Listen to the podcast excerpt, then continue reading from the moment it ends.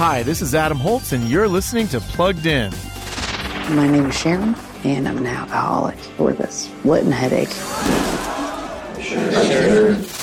In the new faith based movie Ordinary Angels, actress Hilary Swank plays a woman named Sharon who's losing her battle with the bottle. Until that is, she meets a struggling family and decides to give everything she's got to help them. Hardworking Ed Schmitt lost his wife to cancer. Now his five year old daughter Michelle is succumbing to it too. She needs a new liver, and Sharon launches a fundraising campaign to help her. There's a lot to like in this PG inspirational true story, as well as a handful of mild content concerns, such as Sharon's drunkenness, discussions about death, and a bit of language. So we're giving Ordinary Angels a 3.5 out of 5 for family friendliness. Read the full review at pluggedin.com slash radio. I'm Adam Holz for Focus on the Family's Plugged In Movie Review.